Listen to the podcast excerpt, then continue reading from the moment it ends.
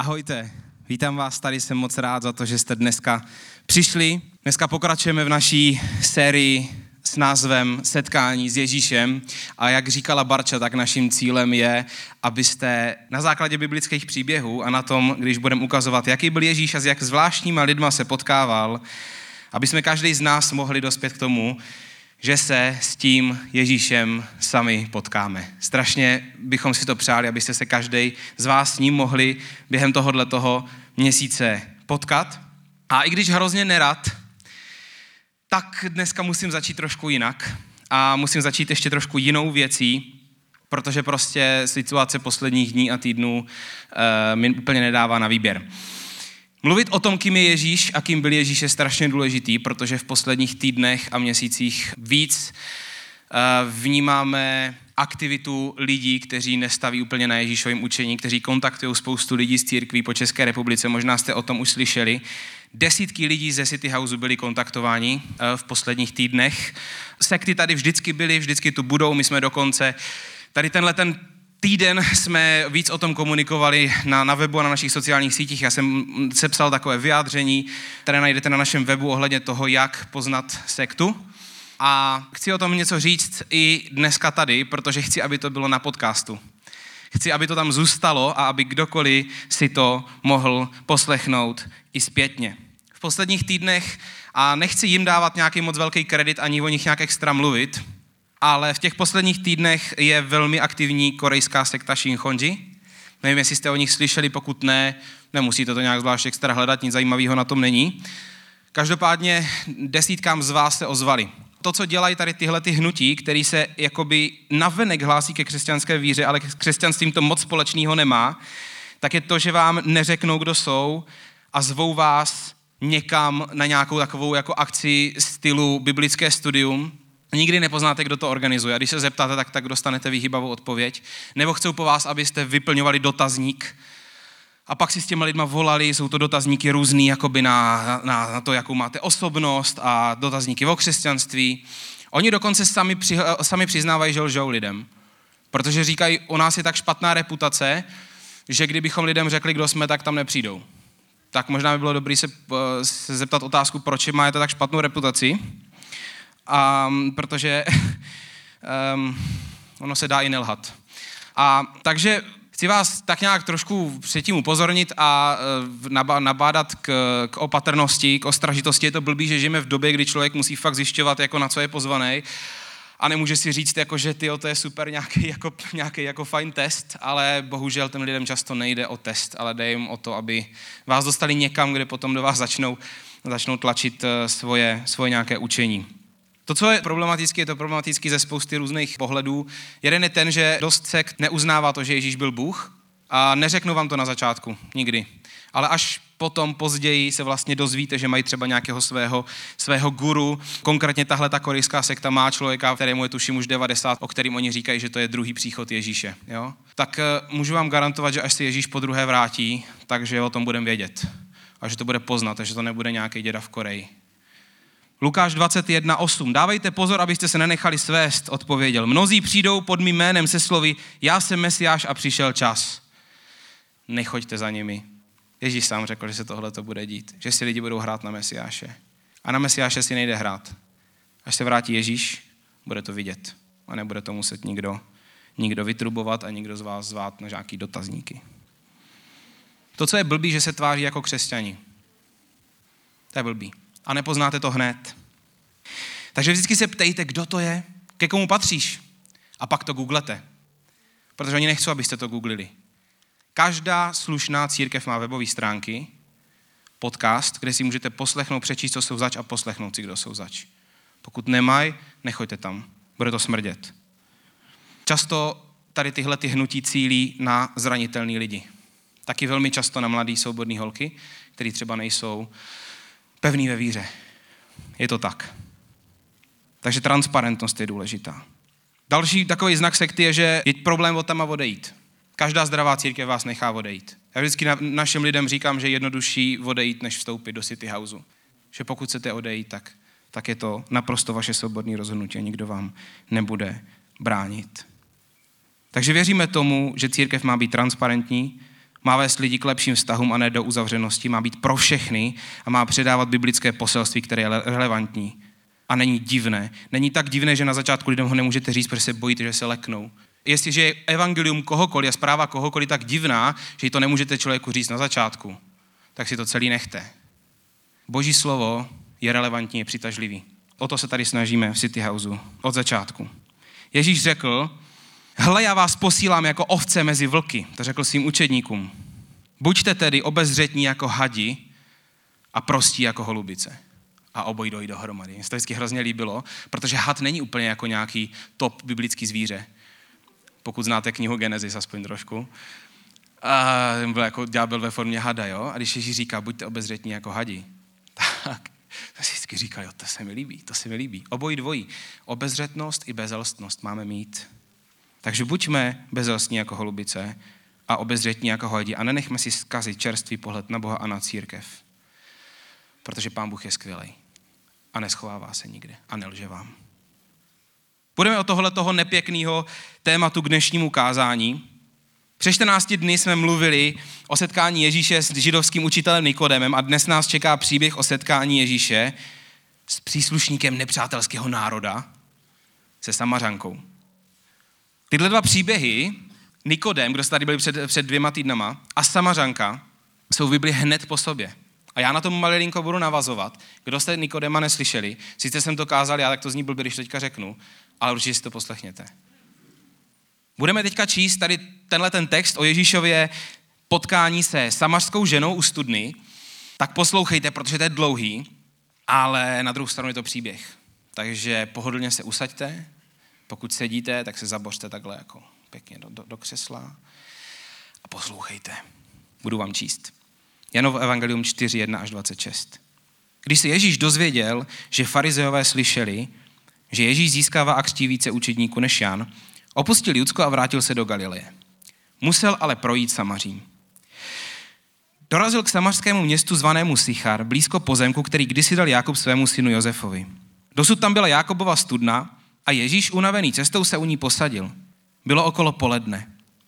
Když jedna žena ze Samaří přišla načerpat vodu, Ježíš ji požádal, dej mi napít. Jeho učedníci totiž odešli do města nakoupit jídlo. Samařská žena se ho zeptala, jak to, že ty žid žádáš mě Samaritánku o nápoj? Židé se totiž se Samaritány nestýkají.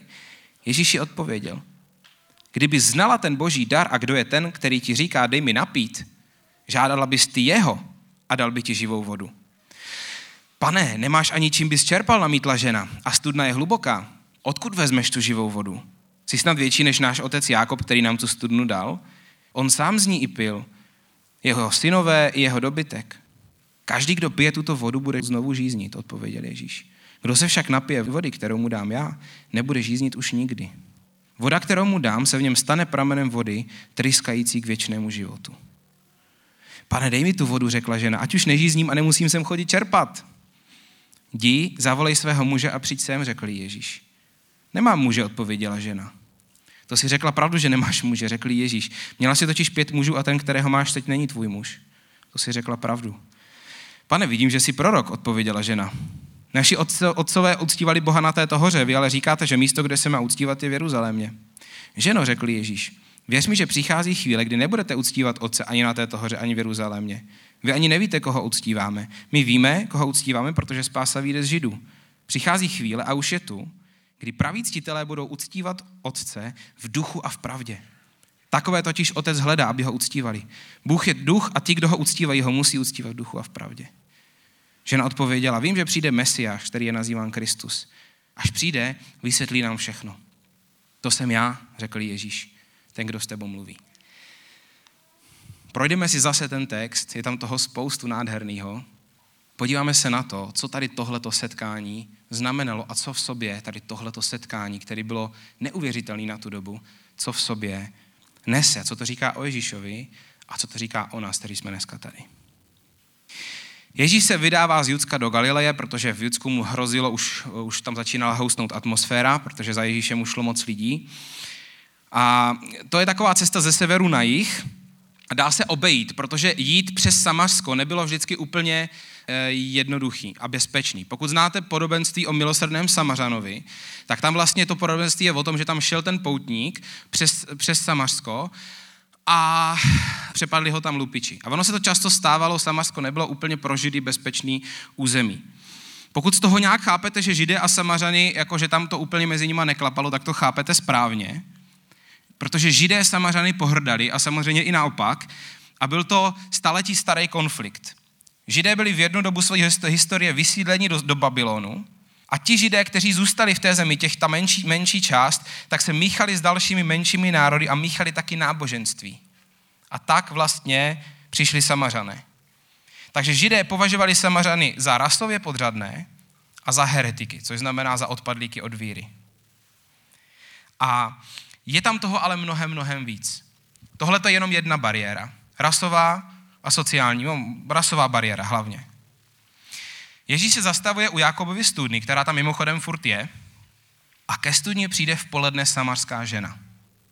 A v tehdejší době bylo nemyslitelné, dneska si to těžko dovedeme představit, ale musíme ten příběh se na něj koukat z hlediska té doby. V tehdejší době bylo nemyslitelné, aby jakýkoliv židovský muž, a tím spíš učitel, byl o samotě s cizí ženou, a když už s ní musel být, tak by na ní rozhodně nemluvil. A když by si museli něco říct, tak by spolu rozhodně nejedli nebo nepili. Častokrát se v Bibli píše, že s některými lidma nemáme jíst, což neznamená, že nemůžete s nějakým člověkem stát ve frontě na párek, jo? Ale znamená to, že tím jídlem se prostě budují jakoby vztahy, že se od některých lidí máme držet dál. Takže jíst s někým nebo pít s někým, to už byla jako forma budování něčeho hlubšího v té kultuře. A Ježíš nejenom, že je o samotě s ženou, a bacha, on si, on si ji sám našel. On tam čekal. Nejenom, že na ní promluví, ale navíc ještě je to někdo, ta žena, kým by jiní židé pohrdli. A dokonce to nebyl jenom někdo, kým by pro pohrdli židé, dokonce to byl někdo, kým pohrdali pravděpodobně i sami samařané. A jsme u první dnešní klíčové myšlenky. A ta zní, že Ježíš vždycky boří bariéry.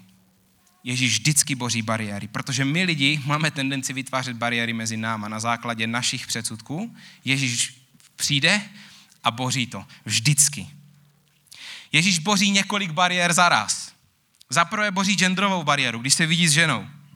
Boří rasovou bariéru, když se potkává se samozankou. A boří sociální bariéru, když se potkává s člověkem na úplném okraji společnosti, který byl na okraji dokonce i mezi samařany. Ta žena přišla v poledne ke studni. Dneska se nechodí moc ke studni, takže nechápem, co to znamená.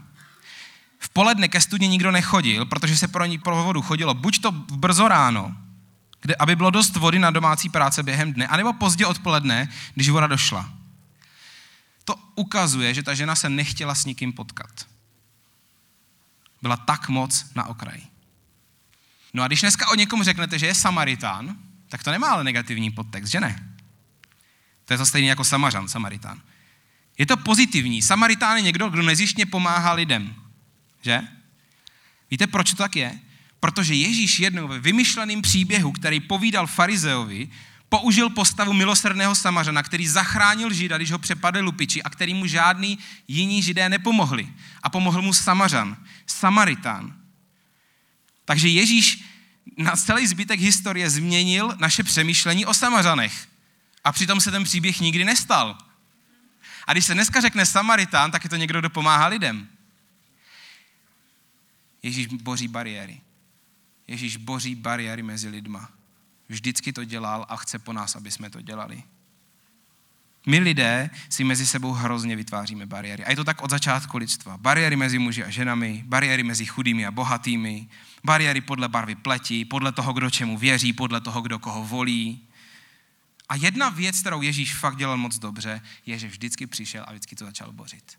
Tady tyhle ty bariéry mezi lidma. A tohle to má být boží působení v nás. Tohle má dělat boží působení v nás. Pokud v sobě máte Boha, tak budete bořit bariéry mezi lidma.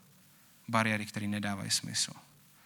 Bariéry, které mnohem víc říkají o nás a o našich předsudcích, než o druhém člověku. My jako City House patříme do apoštolské církve, která se hlásí ke světovému letničnímu hnutí, což mimo jiné znamená, že věříme, že Bůh skrze Ducha Svatého stále aktivně mluví k lidem, dává svoje dary a uzdravuje. Ale to není všechno. To působení Ducha Svatého se často jakoby soustředuje tady na tyhle ty věci, ale je tam ještě jedna strašně důležitá věc. Když se podíváme na začátky moderního letničního hnutí, na začátek 20. století, to bylo v Los Angeles, možná to někdo znáte pod názvem Azusa Street, tak tam je přesně tady tohleto vidět. Je tam vidět, že se boří bariéry mezi lidma. Je tam vidět ohromný modlitební hnutí způsobený Duchem Svatým. Ale to, co je tam nádherně, je jednota. V podstatě poprvé v západní společnosti byli ve vedení církve bohatí i chudí, černoši i běloši, lidé všech ras, muži i ženy. A tohle to je naše identita, tohle je naše dědictví, to je to, kým jsme. A pokud jsme letniční církev, tak já bych si přál, aby tohle to bylo to první, co bude ta letniční identita. To, že Duch Svatý je v nás a že s ním počítáme. Že budeme mít mezi sebou jednotu. Že nebude rozdíl mezi černým a bílým, mezi mužem a ženou, mezi bohatým a chudým. Že tohle to vlastně Ježíš dělá, tohle to Duch Svatý dělá. Verš Apoštola Pavla s Galackým ze třetí kapitoly, který zní, není už rozdíl mezi židem a pohanem, otrokem a svobodným, mužem a ženou. Vy všichni jste jedno v Kristu Ježíši. Tenhle ten verš je první zmínkou o rovnosti lidí ve světové literatuře, který je známý. Nikdy nikdo tohle to nesformuloval dřív než Bibli. Ježíšovo učení říká, všichni jste si rovni. A pokud ne, tak jsou to vaše předsudky. Jsou to vaše bariéry, které jste si postavili.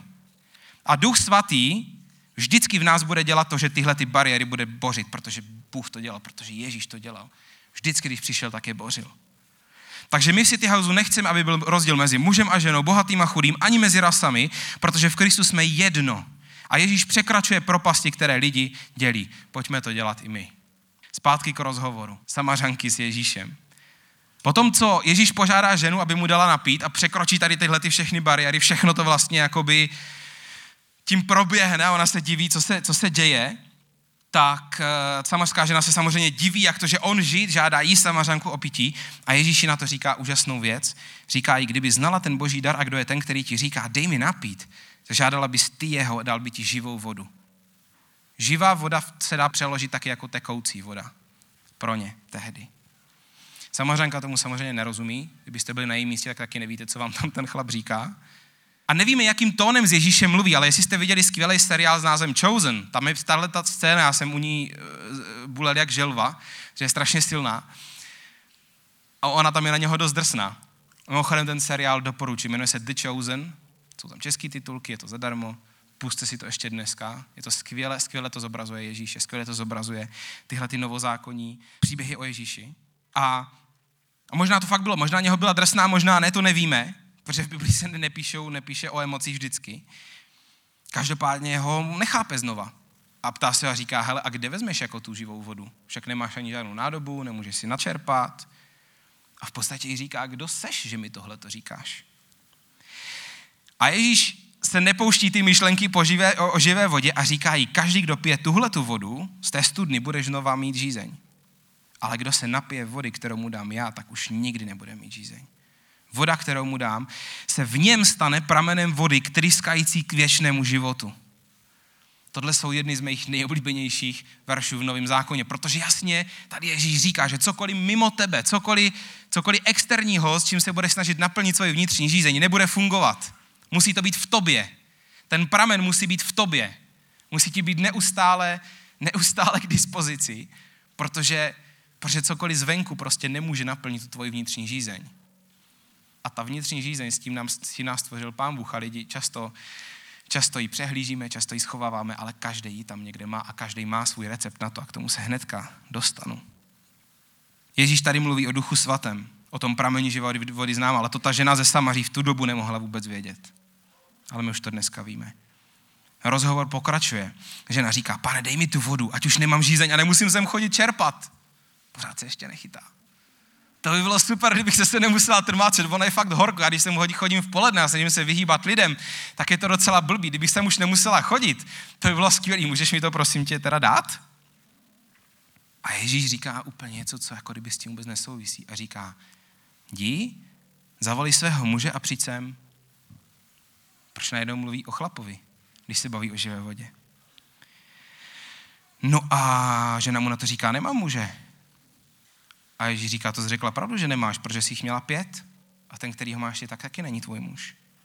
To řekla pravdu. Jak to, že to vypadá, že Ježíš mění téma? Proč mluví nejdřív o živé vodě a pak o tom, ať se Mařanka přivede svého muže? Ježíš vůbec nemění téma. Říká tohleto proto, protože ta živá voda, kterou Ježíš nabízí, tak ona se tu živou vodu svýma silama snažila získat celý svůj život. A pro ní, ta její verze živé vody byly chlapy. A emocionální propojení a láska a přijetí. Ona se to snažila získat celý život, ale nešlo to. A to je můj druhý dnešní bod, že každý má svoji verzi v úvozovkách živé vody. Každý člověk na téhleté planetě. Každý něco hledáme. Každý se nějak snažíme naplnit svůj život. A někdy jsme tak zoufalí, že vzdáme to hledání a v tu chvíli ale vnitřně umíráme. Protože my jsme, my jsme proto stvoření hledat. My jsme stvoření proto naplnit tu naši vnitřní žízeň. Říkají, přiveď muže, protože jí chce ukázat, že aby mohla pochopit, co je ta živá voda, kterou Ježíš nabízí, tak potřebuje nejdřív v životě porozumět tomu, co vlastně hledá. Co vlastně hledá? Co vlastně hledáš? Pokud chceš vědět, kdo je Ježíš a co je ta jeho živá voda, co je ten jeho nový život, tak tohle je klíčová otázka předtím. Co hledám vlastně? Za čím se honím v životě?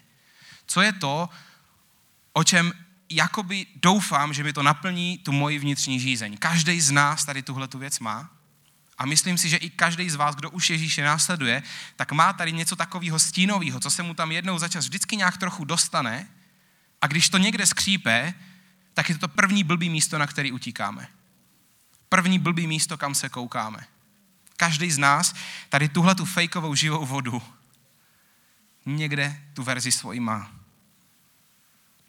A pokud tě zajímá, jak Ježíš může uspokojit tvoji žízeň, tak se nejdřív musí zeptat na to, jak se ji snažíš uspokojit sám. Protože každý se ji nějak snaží uspokojit. A já jsem se v životě setkal se spoustou lidí, kteří se snažili nějak uspokojit tu svoji vnitřní žízeň a nějak se o to snažili a bylo i docela vidět jak a pak se jim do toho taky začal líbit Ježíš. Jenomže, jenomže ono to nejde žít ze dvou zdrojů. Ono to nejde propojit ty dvě věci. Protože pokud chceš Ježíšovu živou vodu, tak pak je potřeba přestat spolíhat na tu tvoji verzi živé vody. Ta žena měla muže, měla vztahy, hledala přijetí u chlapu a dopadlo to hrozně, ale těch věcí může být víc. Někdo se snaží udělat kariéru, něco dokázat. Někdo jde po majetku, někdo se snaží uspokojit uznáním od lidí v různých formách a tak hasit tu vnitřní žízeň, kterou každý máme. Ale znova, Ježíš ukazuje, že pokud chceme být opravdu vnitřně uspokojení, tak to nedokáže nic okolo nás, ale musí to být něco v nás. Něco vevnitř nás. A nabízí nám sám sebe jako odpověď na tu vnitřní žízeň, kterou máme. Přesto a znova se vás na to chci zeptat. Co jako první hledáte, když se sami vlastní silou snažíte uspokojit žízeň ve vás? Já už tu svoji odpověď mám. Já vím, kam mě to táhne, když to skřípe. A vím už v tu chvíli, že se nic nezmění, že budu mít znova žízeň. Přesto nás to tam táhne, protože jsme naučeni tam chodit, protože to aspoň na chvilku něco udělá. A pak se znova vrátíme, máme žízeň. A Ježíš slibuje, pokud se napiješ ty mojí živý vody, tak už nebudeš mít žízeň. Bible tady téhle otázce, toho hledání smyslu, uspokojení žízně věnuje celou jednu knihu, která se jmenuje Kazatel. My jsme o ní měli dokonce sérii v roce 2019. A v ní se tady k téhle otázce vyjadřuje nejpovolanější člověk, nejbohatší muž tehdejší doby. V dnešní době by to byl nejbohatší muž na světě, dokonce. Takže kdo jiný než ten, kdo má všechno, by měl proskoumat, čím vším jde uhasit vnitřní žízeň v nás. A tak král Šalamoun vyzkouší všechno. Vyzkouší vědění, rozkoš, bohatství, uznání lidí, úspěchy. A nakonec jako starý král se vrací k této otázce a říká, všechno je to marnost. Všechno je to honba za větrem. Nedá se to chytit. Takže znova se vracím k té vnitřní žízni. A tohle to jsou příběhy lidí dodnes, protože byste si řekli, kdybych já byl bohatý, já bych si ty prachy uměl užít. Jenomže ono to nefunguje. Známý tenista Boris Becker říká, dvakrát jsem vyhrál Wimbledon, jednou jako nejmladší hráč. Byl jsem bohatý, po materiální stránce jsem měl všechno, co jsem potřeboval. Je to stará písnička filmových a popových hvězd, které spáchali sebevraždu. Mají všechno a přesto jsou velmi nešťastné. Vnitřního klidu jsem nedosáhl. Italská herečka Sofia Loren zase řekla, i když jsem měla všechno, v mém životě zůstává prázdnota, kterou je nemožné vyplnit. A možná si znova řekneme, tohle jsou bohatí lidi, kteří si to neuměli zařídit. Ale není to tak. My všichni používáme k naplnění té vnitřní žízně bez Boha úplně ty stejné postupy. Akorát v menším. Úplně ty stejné postupy. Vztahy, uznání, ego, úspěch, majetek, rozkoš. Naplnění vnitřních potřeb, po přijetí, po emocích. Přesto lidi znovu a znovu přicházejí na to, že ta žízeň prostě není uhašená. Takže si říkáme, že když toho bude víc, že to pomůže. Ale Ježíš to krásně říká. Nejde to věcma zvenku. To musí být v tobě. Ten zdroj toho živého musí být v tobě. Zvenku to nepůjde. Zvenku budeš mít pořád hlad. Jako když zvenku přijmeš jídlo, tak to uhasí tvůj hlad jenom na chvíli. A stejně tak, zvenku, čímkoliv budeš chtít uhasit svoji vnitřní žízeň, nepůjde to. Musí to být v tobě. Máme často tendenci zapomínat na naši žízeň nebo ji neřešit. A často nás tahle žízeň potom vede na nesprávný místách, k nesprávným věcem a k nesprávným lidem a do situací, které nás ničí. Každý má svoji verzi živý vody a pokud chceš zjistit, o čem Ježíš mluví, musíš nejdřív zjistit tu svoji verzi, protože to bude potřeba vědomně vyměnit. A my se to učíme měnit celý život, ale musí tam dojít k tomu rozhodnutí. Si řekneme, bože, od teďka tvoje živá voda. Jdu to s tebou zkusit. Jdu ti zkusit dát důvěru.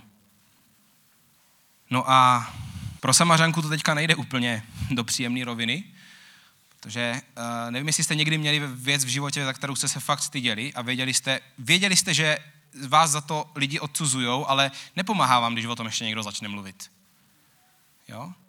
A teďka se tam setkává s tím chlapem, který říká, že, že jí dá živou vodu, tak ona si říká, to je super, konečně mě někdo jako nesoudí za to, jaký život vedu a on říká, tak mi dej tu živou vodu a Ježíš říká, přiveď jsem svýho chlapa. A on si říká, ne, zase tohle. A tak možná trochu, aby odvedla řeč, tak si říká, hele, ten chlap je nějaký učitel, tak se ptá na, na velkou otázku tehdejší doby, kde uctívat Boha. Nevím, jestli jste to někdy jako zažili, že jsou lidi, kterým je hodně nepříjemný nějaký téma, takže když s nima zavedete řeč na to nepříjemný, tak se vás zeptá na něco úplně jiného najednou. No a jak jste si měli na dovolené? Čím vám jasně dávají najevo, že o tom nechcou mluvit. A Ježíš se nenechá do toho nějak extra zatáhnout a říká že brzy přijde čas, kdy už nebude potřeba ani hora, ani chrám a kdy každý bude moci uctívat Pána Boha a být mu blízko tam, kde právě je.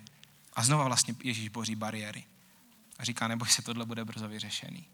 Oni vlastně tehdy Samařané měli svoji horu, kde uctívali a Židé měli chrám v Jeruzalémě. A Ježíš říká, za chvilku to bude jedno a bude se uctívat v duchu a v pravdě, kdekoliv budete. A už to nebude o hoře ani o chrámu. A žena mu říká, no hele, moc tomu nerozumím, ale hele, přijde Mesiáš a ten nám to vysvětlí.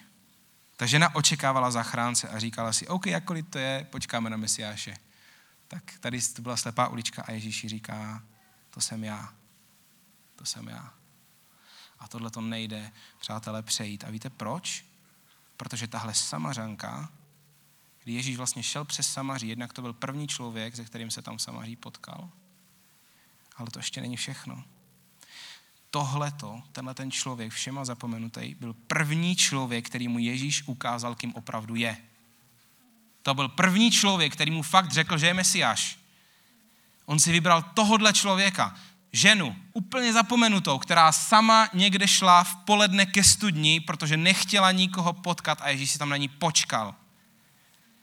A možná jsi dneska tady a říkáš si, já nechci nikoho potkat, protože pán Bůh na mě zapomněl, já vlastně ani nevím, proč jsem tady, tak tobě chci říct, že Ježíš tady dneska na tebe čeká. A Ježíš na tebe nezapomněl.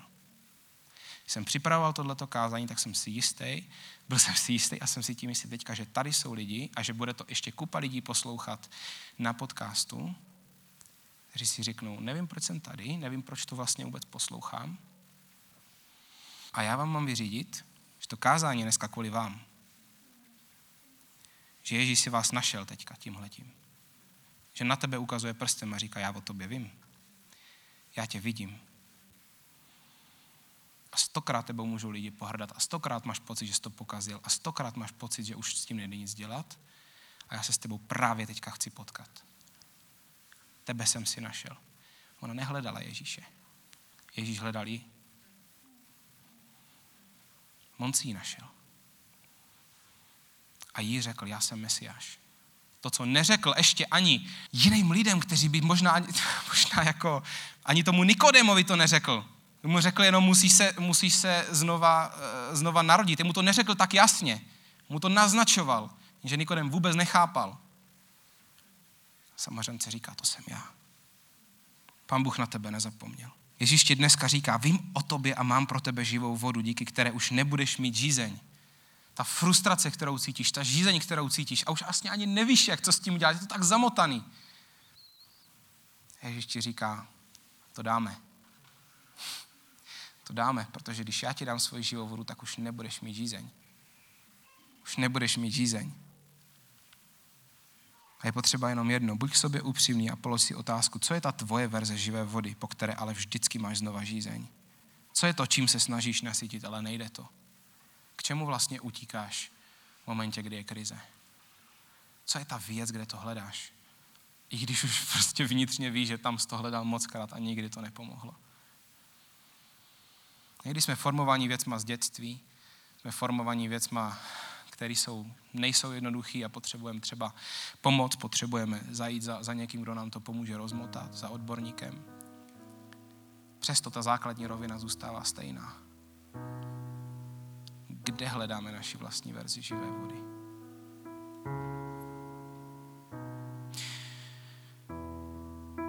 Křesťanské víře se používá slovo hřích a dost z vás ho asi máte nejvíc spojený s něčím zlým, co uděláme, s nějakým zlem a říkáte si, já jsem hříšník, já jsem nejsem dobrý člověk, ale nejpřesnějším překladem tohohle toho slova je minout se cílem. Hřích znamená minout se cílem. Hřích je to, když hledáme vlastně záchranu v něčem jiným než v Bohu. A když si vytváříme naše vlastní verze živé vody a spoleháme na to. A je úplně jedno, co to je. Ten nádherný, ta nádherná paralela mezi Nikodémem a Samařankou je to, že ty dva lidi už si nemůžou být víc, víc vzdálení. Jakože už to nejde. Je to, jak kdybyste vzali dneska miliardáře a posledního špinavého bezdomovce z ulice. A Ježíš nejdřív mluví s jedním, který si ho sám najde, ale pak Ježíš si najde sám toho druhého. A Nikodemovi říká, musí se znova narodit, kamaráde. Je mi úplně jedno, co máš za vědění a co máš za bohatství, protože ti to je na prd, pokud se znova nenarodíš. A samařenka se ho ani o to neprosí, ale říká, jí říká, kdybys věděla, kdo jsem, tak bys ty mě žádala o živou vodu.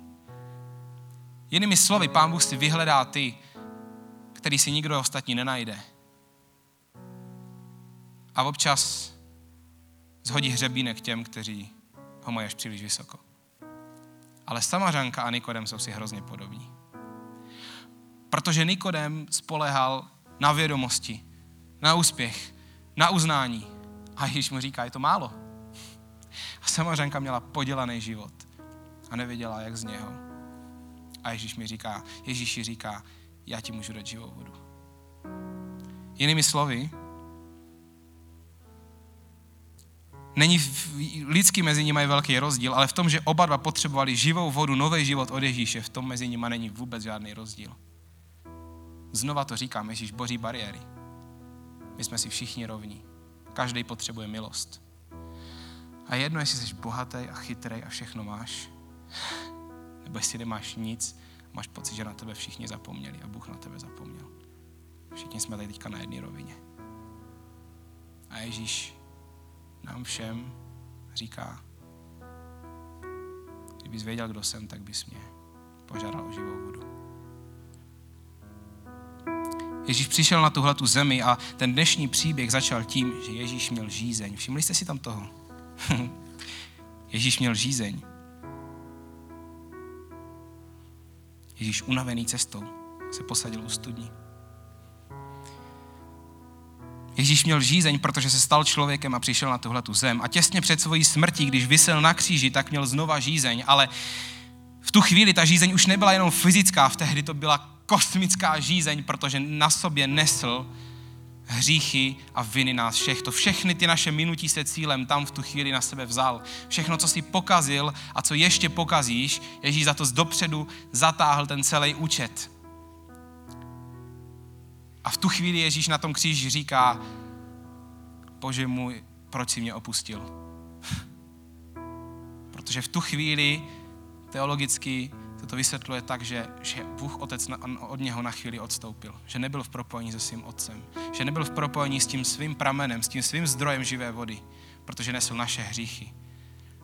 V tu chvíli to, co ty, to kvůli čemu teď jsi frustrovaný, tak Ježíš ti říká, to jsem tehdy nesl. To jsem tehdy řešil za tebe. Abych ti teďka mohl dát tu živou vodu, ten nový život. Ježíš na sebe vzal veškerou špínu a chyby, který si v životě udělal a ještě uděláš. Ježíš na kříži prožil tu nejhlubší možnou žízeň proto, aby ty z uší nikdy nemusel prožívat. Ježíš boří bariéry, aby se k tobě dostal. Ale každý z nás má svoji verzi živé vody. Jaká je ta tvoje verze? Na co spolíháš ty? Znova ti připomínám, že Ježíš na tebe nezapomněl. A ti z vás, kdo se si to mysleli, tak znova Ježíš ti teďka říká, vidím tě. To dnešní slovo je pro tebe a kvůli tobě. Vy všichni z vás, kdo to posloucháte, je to pro vás. Ježíš tě dneska zve, aby svoji naději neukládal v něčem okolo sebe, ale v něčem, co se stane v tobě. Pán Bůh má zájem být v tobě a být tam tím pramenem živé vody, která tryská, který tryská k věčnému životu. A pokud to uděláš, pokud se proto rozhodneš, tak nastoupíš na cestu, kde už nebude ta žízeň. Kde bude ta naděje. Kde už se nebudeš muset honit za něčím, co víš, že stejně nepomůže. Tak jak minule, i dneska vám dám možnost reagovat a poprosím vás, jestli byste mohli sklonit hlavu a zavřít oči. Jenom z takového úcty k ostatním lidem.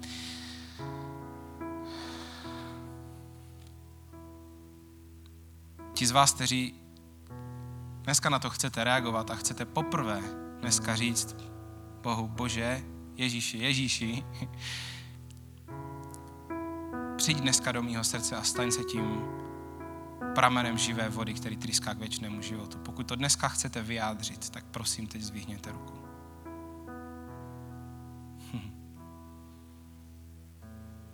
Skvělý. Díky moc. A ti z vás, kteří už Ježíše znáte, ale víte, že si odbíháte často k tomu svýmu, z té svý verzi živé vody, která prostě nenaplní tu žízeň stejně tam zdrháte. A dneska chcete Ježíšovi říct, Ježíši, rozhoduji se ti to znova dát a znova si připomenout, že potřebuji hledat tebe na prvním místě. Pokud to jste vy, tak prosím teď zvedněte ruku. Yes. Pane Ježíši, já ti moc děkuji za to, že, že dokážeš jednat úplně s každým, že, že ten člověk, který si až příliš jistý sám sebou, tak za ním přicházíš a říkáš, říkáš, kámo, chybí tomu to základní. Potřebuje se znova narodit a, a tomu, kdo je úplně mimo a tomu, kdo má pocit, že už je to skažený tak, že už to víc nejde, tak při, přicházíš a říkáš, kdybys věděl, co mám, tak bys mě žádal o živou vodu. Děkuji ti, pane, za to, že boříš bariéry, že mezi náma neděláš rozdíly, že těm lidem, kteří si myslí, že jsou dostatečně dobří sami o sobě, tak připomínáš, že to je málo. A těm lidem, kteří nemají nic, tak říkáš, přicházíš k ním ty sám a říkáš, já mám všechno. Ježíši, prosím tě, aby se dneska stával pro nás znovu a znovu tím pramenem živé vody, která bude tryskat k věčnému životu, pane. Ať to, nejsou, ať to nejsou řeči, ať to je prostě realita, ať se tohle to dneska stane, že každý z nás, kdo to po to stojíme a kdo to chceme, tak budeme jasně vnímat, že jsi s náma a že jsi v nás. Amen. Už to běží. Ale ti z vás, kdo se, dneska rozhodli následovat Ježíše, možná se zkuste ještě přihlásit na základy křesťanství přes náš web. Možná vás ještě vezmou, když už jsme v půlce. Ale má smysl to ještě udělat. Má smysl směřovat ke křtu, což je vědomí rozhodnutí, že chcete následovat Ježíše Krista. To, co jste dneska udělali, je mezi váma a je to první krok. Můžete dělat i další. Díky moc, pojďme zpívat poslední chválu, budeme zpívat o tom, o čem jsem mluvil jako v poslední myšlence, že, že Ježíš postavil most tím, že šel na kříž, tím, že tam prožíval tu kosmickou žízeň, tak abychom my nemuseli, on postavil most mezi náma a jím, aby my už jsme tu žízeň nemuseli mít. Tak pojďme tohleto zpívat nakonec téhle bohoslužby.